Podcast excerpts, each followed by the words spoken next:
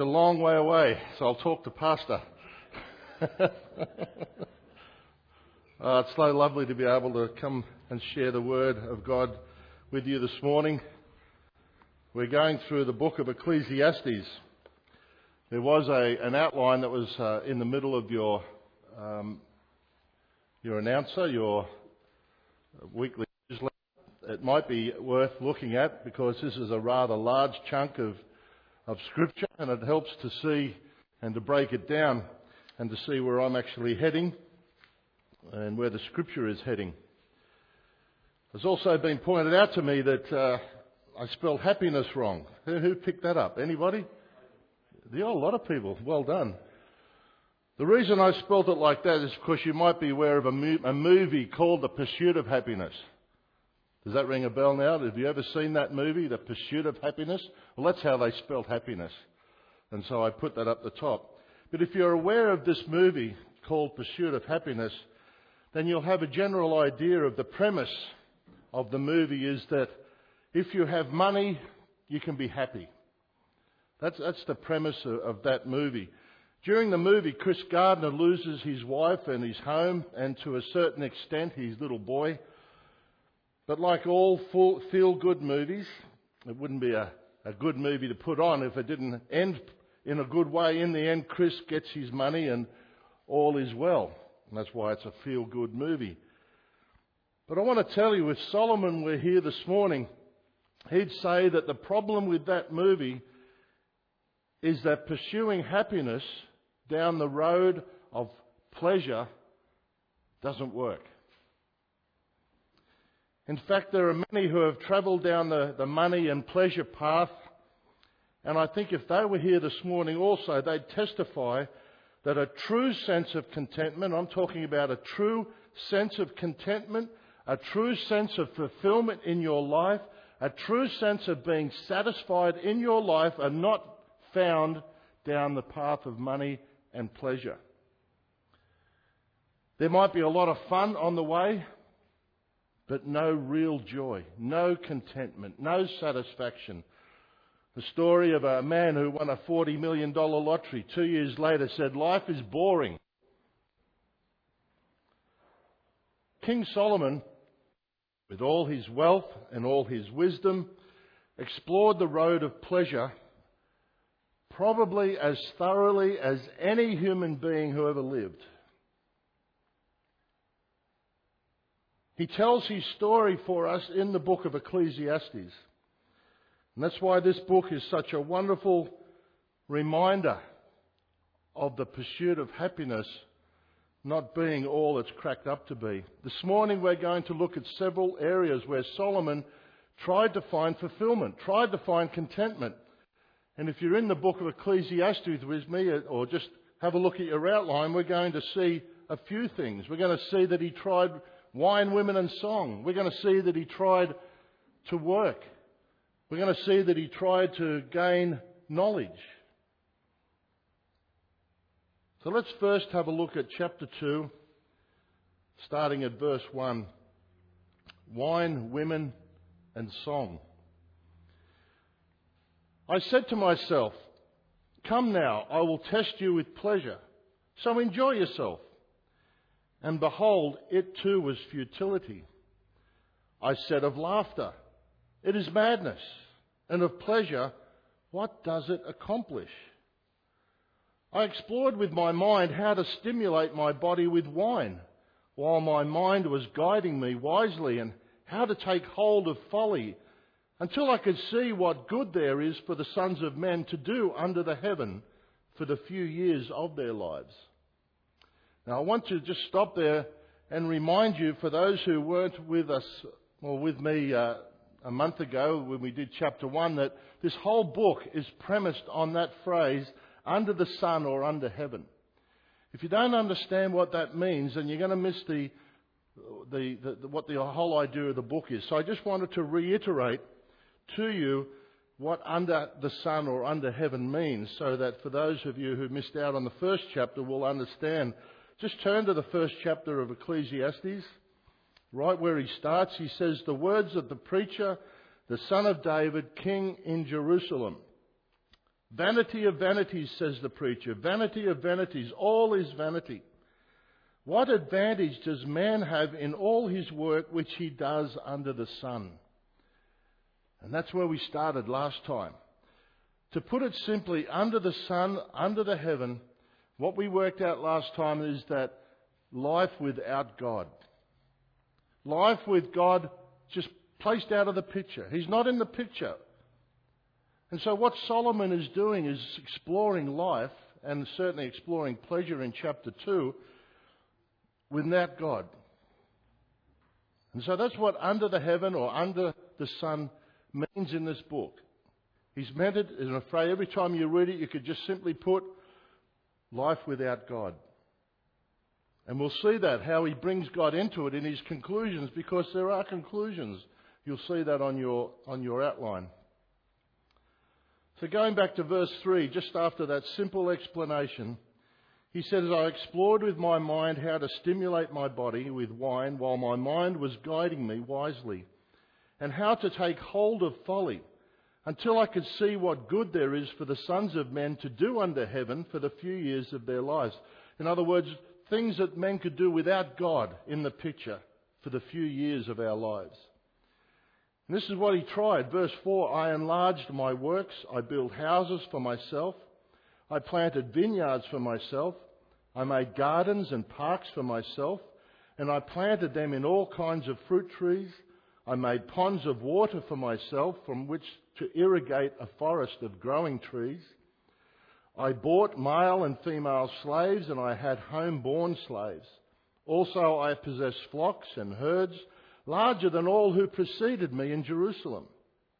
Also, I collected for myself silver and gold and the treasure of kings and provinces. I provided for myself male and female singers and the pleasures of men, many concubines. Then I became great and increased more than all who preceded me in Jerusalem. My wisdom also stood by me. All that my eyes desired, I did not refuse them. I did not withhold my heart from any pleasure, for my heart was pleased because of all my labour, and this was my reward for all my labour. Understand that Solomon was a man of great wealth. Some of us might like to think that we that whatever our eyes pleasure we can do, but this man could do it. He used his wealth to search out life, and in this particular case, to search out pleasure. He tried wine, women, and song. He dabbled in different hobbies and activities. He enjoyed himself.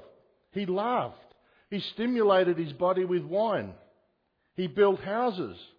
A lot of people today seem to think if you're going to make it in life, you're going to have to build houses. The one you lived in and buy many other houses. He planted vineyards. He planted gardens. He had a park. Maybe it was Solomon's Park.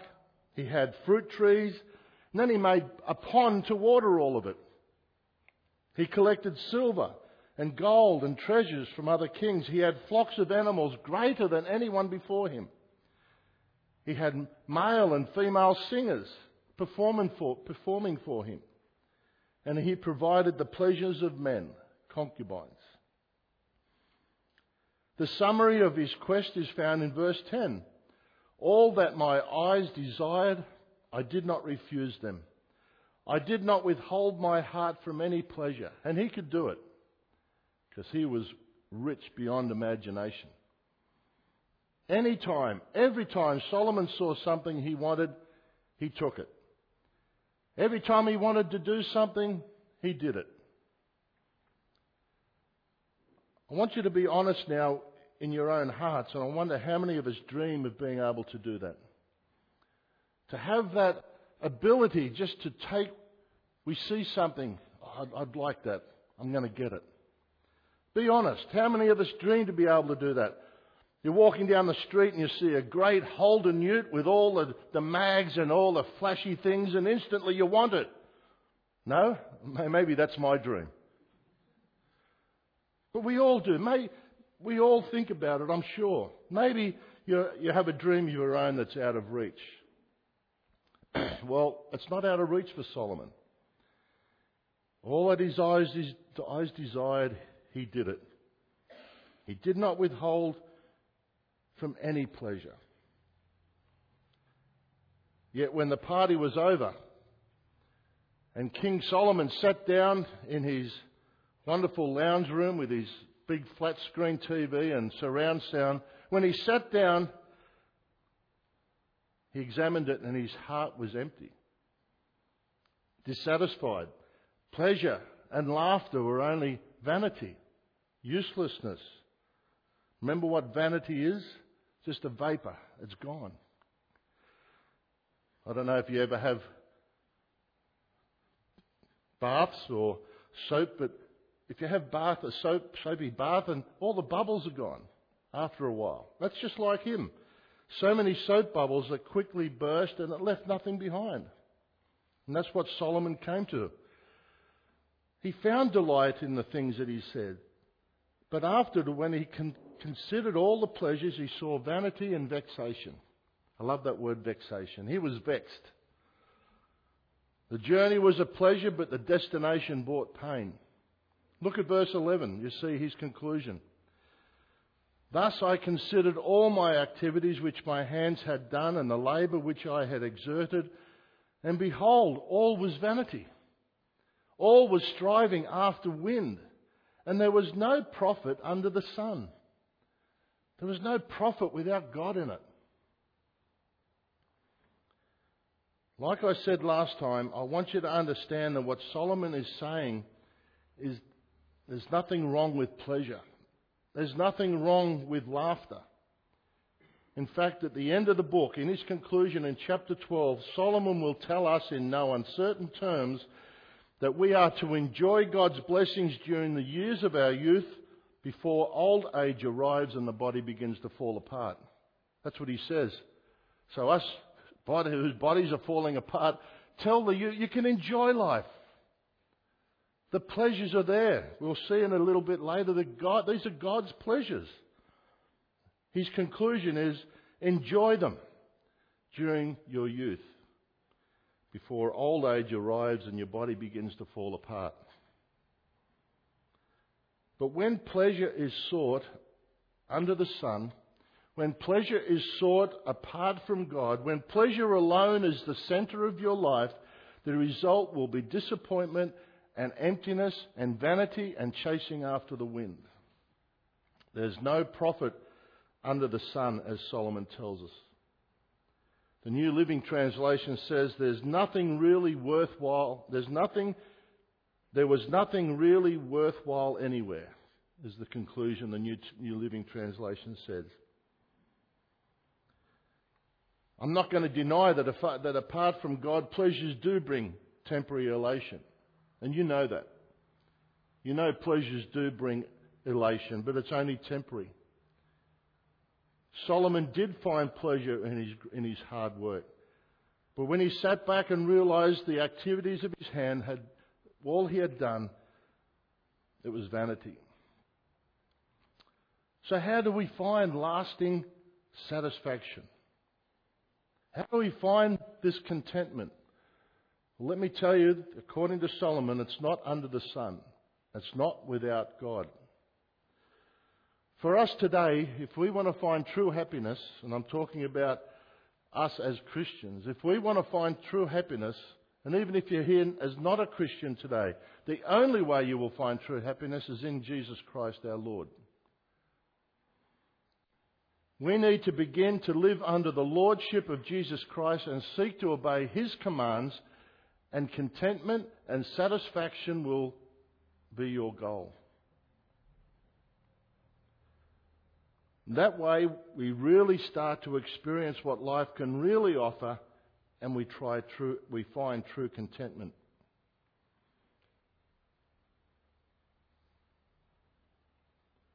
You can build houses, you can build parks, you can plant gardens, you can do everything Solomon did. But only true contentment and true happiness is found in Jesus Christ. So he looked at wine, women, and song. But he still has a, a journey down the path of pleasure. So Solomon now, after that uh, decision in verse 11 that he found that there was no profit under the sun, he decided that he wants to turn to wisdom and to study and to, to look at improving his mind and to learn as much as he can. And we see that in verses 12 to 17. Now, any parent would be delighted if their child made that decision.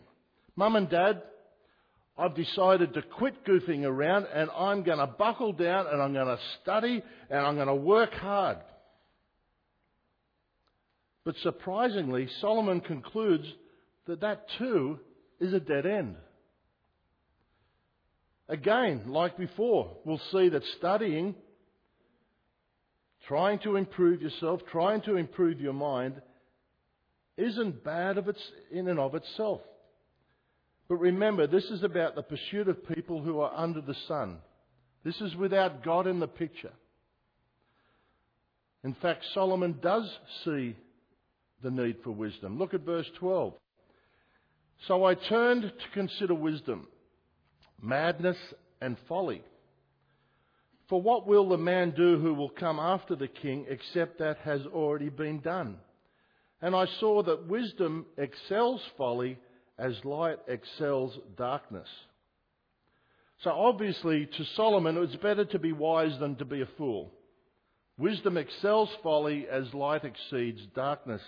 And I'm sure most of us would agree that to be wise and have knowledge is a great thing and a good thing. Certainly better to be wise and knowledgeable than a fool. But Solomon will discover that his path of wisdom and education was a dead end as well. Verse 14 The wise man's eyes are in his head, but the fool walks in darkness. And yet I know that one fate befalls them both. Then I said to myself, As is the fate of the fool, it will also befall me. Why then have I been extremely wise? So I said to myself, This too is vanity. In the final analysis, wisdom and education without God really have no more to offer than foolishness and ignorance. Now that sounds like an extreme statement, but I want you to think about those who are not, that you know that are not Christian, who have master, master's degrees or PhDs and have gone through university to the highest degree, do you think they're fulfilled people just because they have a PhD? Do you think education and learning makes us a better person? Just turn with me to 1 Corinthians 1, verse 26, and we'll see what that scripture says. 1 Corinthians 1:26.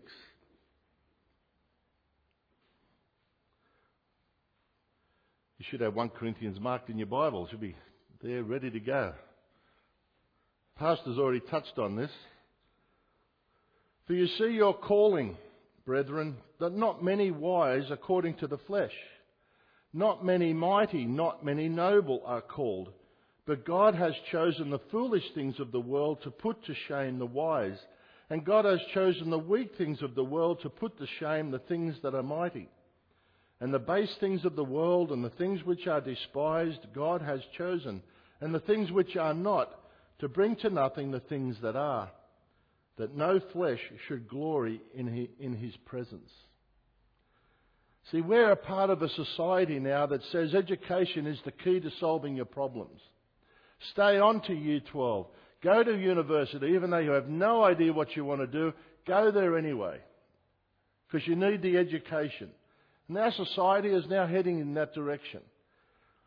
But it takes more than a degree to improve a nation's, a nation's soul. Education by itself cannot turn people into, into good people or bad people into good people. Again, understand there is indeed value in learning.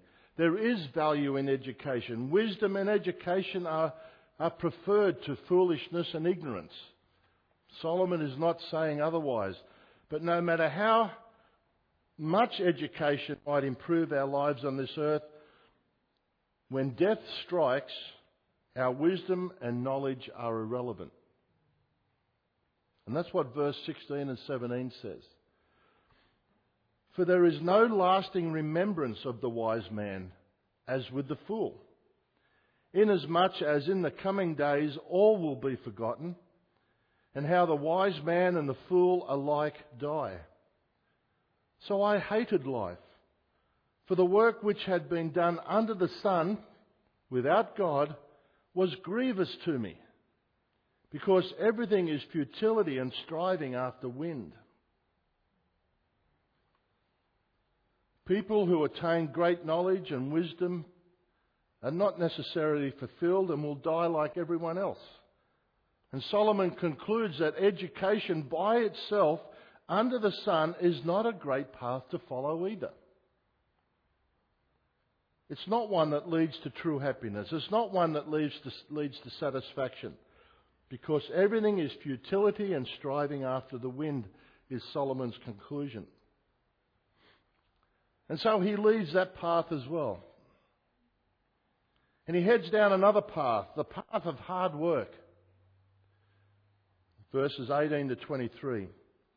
But even in this, Solomon will discover that work by itself, if you have a great career, will not make you truly happy or content. Work by itself cannot provide true satisfaction in life. Also, in these verses, which we'll read from verse 18, we're going to see that not, there's not even satisfaction in knowing that your children and heir will enjoy the fruit of the labour when he dies. Look at verse 18. He says, Thus I hated all the fruit of my labour for which I had laboured under the sun. You see how much he's using that phrase? It'll continue all the way through. Thus I hated all the fruit of my labour for which I had laboured under the sun, for I must leave it to the man who will come after me. And who knows whether he will be a wise man or a fool? Yet he will have control, control over all the fruit of my labour for which I have laboured by acting wisely under the sun. This too is vanity.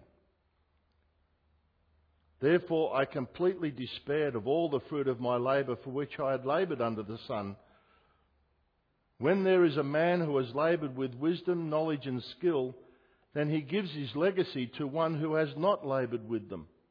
This too is vanity and great evil. I think history will tell you that inherited wealth is seldom used wisely. And Solomon understands that if our whole working life is, is, is simply to achieve an inheritance for those left behind, there is little joy. In fact, it says it's vanity and even a great evil. He adds that on the end this time. There is no joy. It is vanity leaving a huge inheritance to children, as Solomon puts it in verse 19, and who knows whether he will be wise or a fool anyway.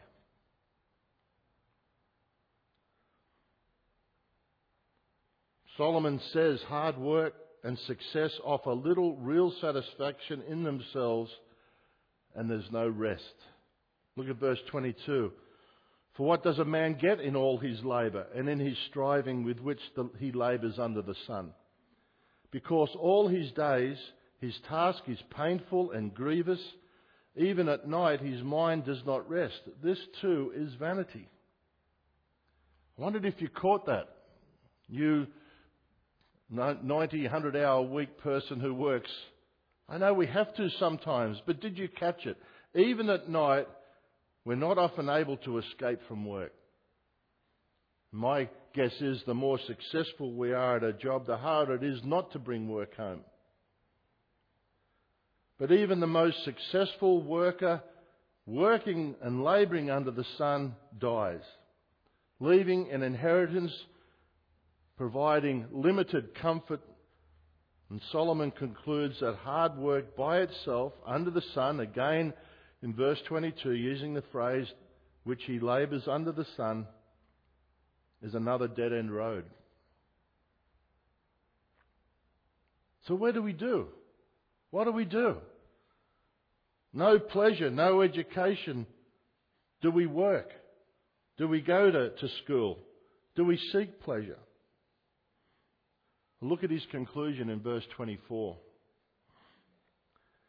There is nothing better for a man than to eat and drink and tell himself that his labour is good. This also I have seen that is from the hand of God. For who can eat and who can have enjoyment without him? What a great conclusion. Of all those paths that he went down, he wrote a conclusion. Who can eat and who can have enjoyment without him? The answer to the question, as a rhetorical question, is no one can. Without God, there is no true joy in life. And I'm not being mean or rude here when I say that we in this room probably, probably lead, a very, lead a very ordinary, non spectacular life. But there's nothing wrong with that because it can be the source of great joy when we're following and trusting the Lord, no matter what you're doing. Verse 26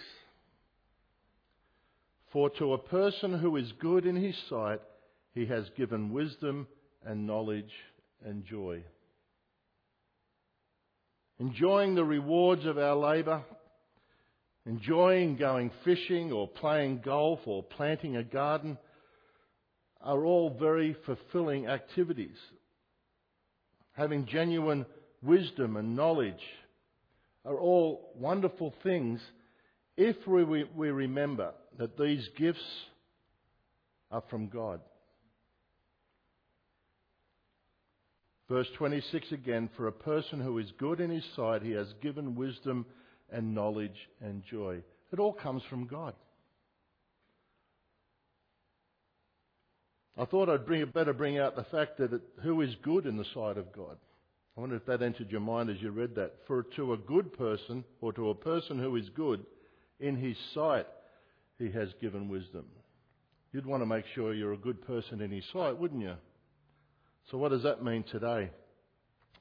Romans 3:12, I know you know that pretty much off by heart, says there is none good, not even one. So how in the world are we going to take verse 26 of Ecclesiastes? That means no one is going to be good or given wisdom and knowledge in God, because no one's good. Well, then we come to Romans chapter 5. You might like to turn there with me.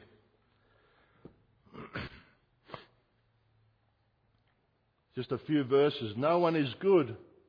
We know that. The scripture tells us that. But verse, chapter 5, a wonderful chapter. I'm not going to read it all. Verse 1 Therefore, having been justified by faith, we have peace with God through our Lord Jesus Christ. Verse 6 For while we were still helpless, at the right time, Christ died, died for the ungodly. Verse 12 Therefore, just as through one man sin entered the world, and death through sin, and so death spread to all men because all sinned. For until the law, sin was in the world, but sin is not imputed where there is no, no law. Nevertheless, death reigned from Adam until Moses, even over those who had not sinned in the likeness of the offence of Adam, who is the type of him who was to come we have found peace with God. So who is a person who is in, eh, sorry, who is a person who is good in the sight of the Lord?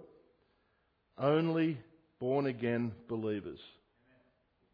Only those through the shed blood of our Lord Jesus Christ have come to that decision. For to a person who is good in his sight, he has given wisdom and knowledge and joy. As you read that verse in Ecclesiastes in the Old Testament, as it comes into the New Testament where we are, it means that all of us need to make becoming godly the priority in our life. Not searching for pleasure or joy or building houses or, uh, or seeking knowledge or having a wonderful career. That's not what we should be seeking, according to Solomon. It is good for parents to encourage our children to study and work hard. And I hope as parents we do that. It is very good to prioritise education and it's great to have a, a great career. However, as parents, it's so much more important to encourage our children to follow the Lord rather than follow those other aspects of life. So, no matter what you're studying to be, no matter what career you have right now, the most important priority in life should be to be a godly man or woman and to be a faithful follower of Jesus Christ. Just before we leave this section, look at verse 26 again. I didn't read it all intentionally. For to, for to a person who is good in his sight, he has given wisdom and knowledge and joy, while to the sinner, he has given the task of gathering and collecting so that he may give to the one who is good in God's sight. This too is vanity and striving after wind. I love that. The sinners are putting stuff together for us. The world thinks it's building a fortune for itself, but according to this scripture, ultimately Christians will benefit from most of it. Those who are good in God's sight. But to the sinner, he gives the work of gathering and collecting. Wonder if you can think of any examples. Those who are doing Exodus, what about the example when they left? When they, when they all left the, the Egypt, what did the Egyptians do? Gave them all their wealth. One example that might be close to our home is, is Oakton Baptist Church. I'll never forget that. The Department of Agriculture had a, had a massive property. All the buildings, everything was there, the sheds. But they didn't need it anymore. So who was the beneficiary of it?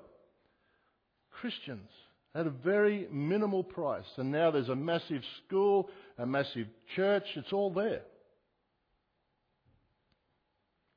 Maybe you have other examples of sinners who are collecting and gathering so that they may give it to the one who is good in God's sight. Maybe in your work situation, situations. The irony is that those who are right with God derive benefits from sinners. It should be an encouragement to us as we look at those three areas that Solomon has pursued. I want to quickly go into chapter 3. I know we're getting on in time, but I suppose you've learnt since I've, i speak, and Jeff's no better. Don't put your roast on before you come to, to church because it's going to get burnt. I want to go into chapter 3 because Solomon continues his quest for meaning and happiness in life, and he now reflects on time itself. We all understand that the seconds and minutes and hours and the days and the weeks and the years all go by so quickly. Yet Solomon wonders are we really getting anywhere with time? Is there any way to use our time which will give us fulfillment in life? There's a Peanuts cartoon where Sally and Charlie Brown are waiting at the at the bus stop. And Sally says, Someday there's going to be a monument here, and you know what's going to be on it? Charlie didn't respond to Sally, so she continued, It will read, This is where Sally Brown wasted the best years of her life, waiting for the school bus.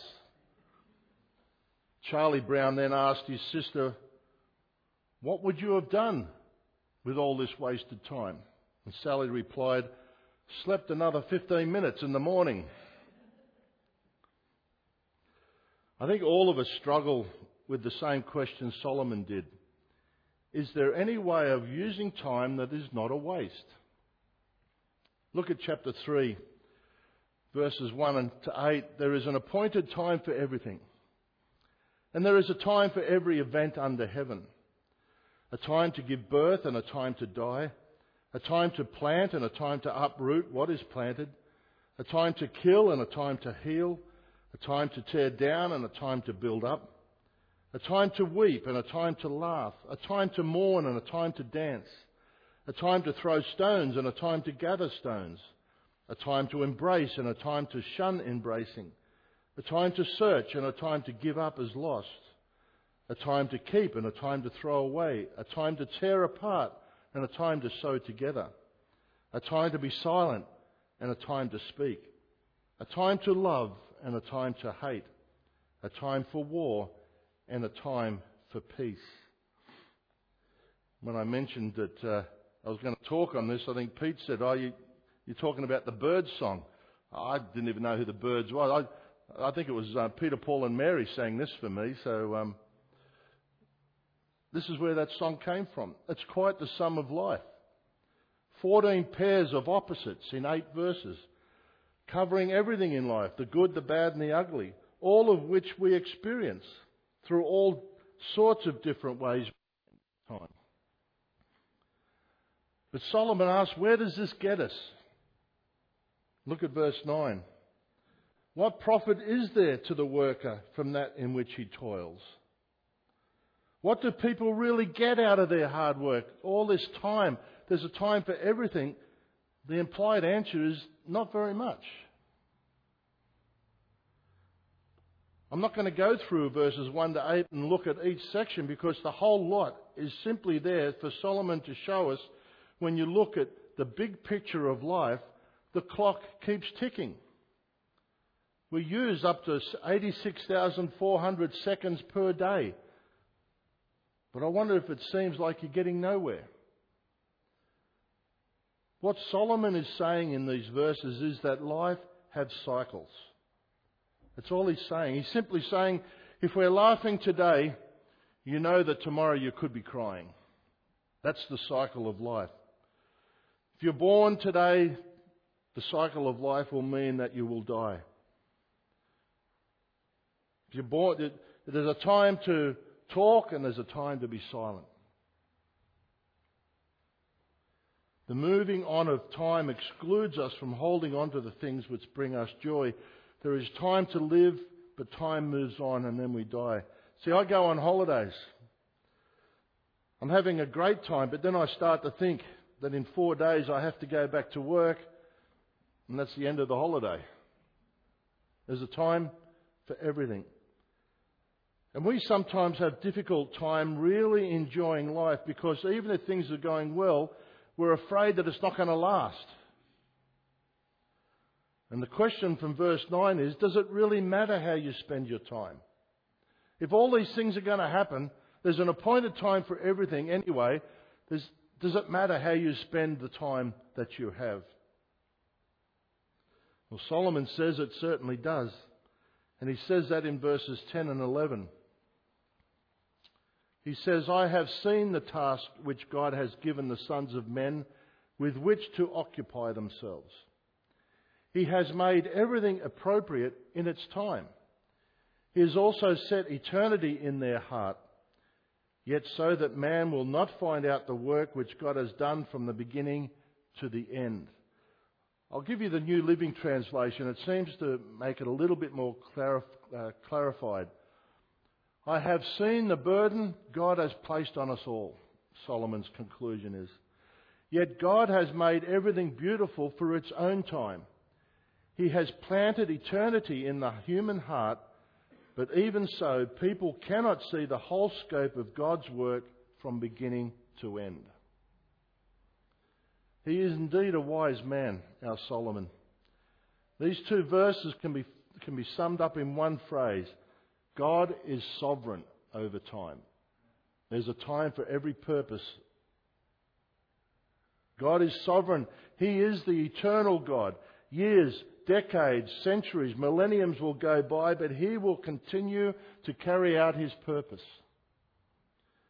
What does verse 10 say? I have seen the burden God has placed on us all, yet God has made everything beautiful for its own time we all will begin to find fulfillment and satisfaction in life when we understand and start to understand and experience time under God's direction, under God's lordship. Our priorities should be to use our times in ways that are eternally significant because God has placed eternity in your heart. Now, God certainly wants us to do things like go to work, to wash the dishes, to mow the lawns. They're responsibilities God has given us. But besides those things, we need to do things in our lives which will matter. Not just 20 minutes from now, but 20 years from now. We need to be doing things which will matter in eternity, is what Solomon is saying. In fact, he says in verse 11 that God has put eternity in our hearts. What does that mean? I find Chuck Swindoll's explanation of that verse quite revealing. I couldn't find a better explanation. When God says that God has placed eternity in our hearts, this is what Chuck Swindoll said. He says, This means that you and I are not really ready to handle life until we are ready to face death. When we get eternally secured in place, it's remarkable what it will do to our time. It's time to come to terms with eternity. I thought that was a wonderful phrase on this Ecclesiastes passage that God has placed eternity in our heart. The Bible says that we will either spend eternity with the Lord in glory or we will experience his eternal wrath in hell. That is the only two outcomes of life. And the Bible promises those who trust in Jesus Christ as Saviour will experience the Lord in glory in eternal life. Amen? And that's why it's so important that each one of us is certain that you are trusting the Lord Jesus Christ now and not anything else. You must be certain. You have to be certain. And if you're not certain, then you need to speak to someone to clarify it. Because Satan will throw darts. And you need to have the armour of God. And so if you're not sure, if there is doubt, speak to someone. Speak to Pastor. Speak to me. Speak to Peter. Speak to any of the elders. Speak to your friends who are born again believers. You must be sure. Eternity in our hearts means we have a God given desire, or should have a God given desire to make a difference for eternity.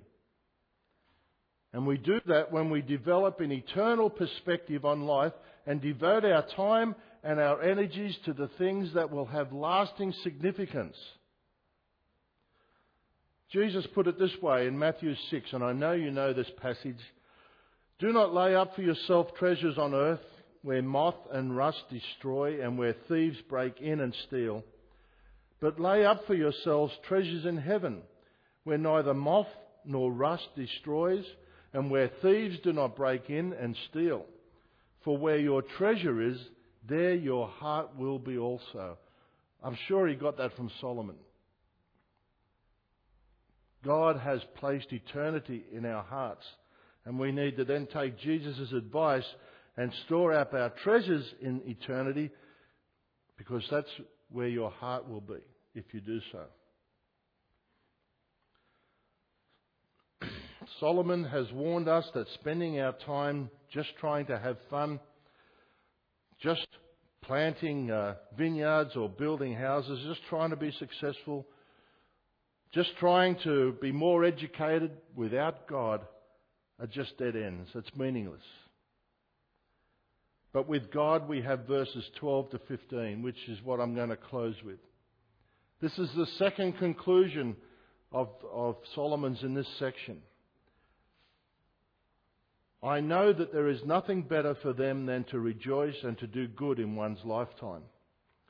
Moreover, that every man who eats and drinks sees good in all his labour. It is the gift of God. See, it's not without God.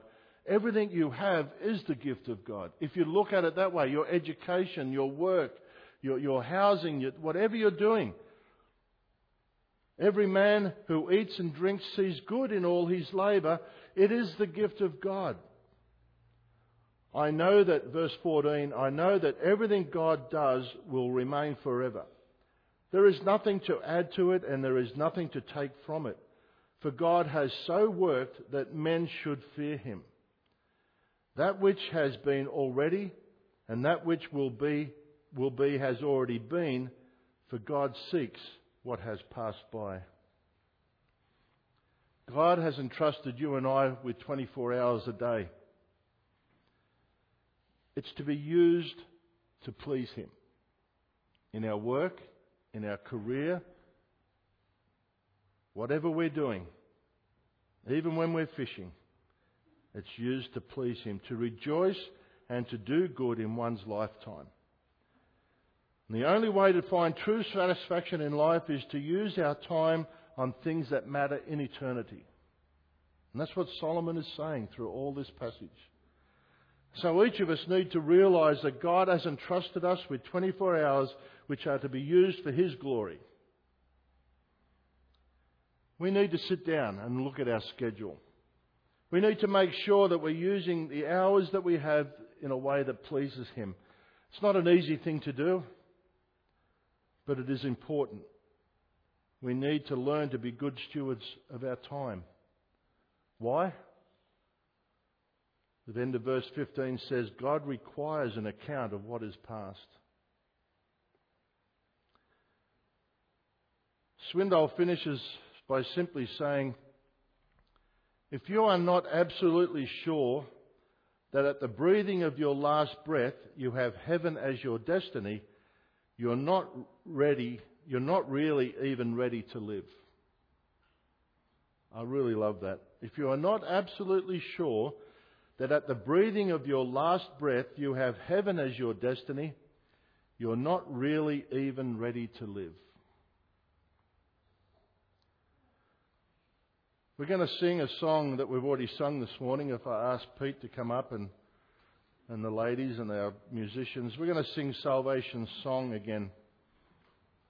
The chorus says, So with every breath I am given, I will sing Salvation's song. I wonder if we, as we sing this song now, you will see the words in a different light, in the understanding of what Solomon has already said to us.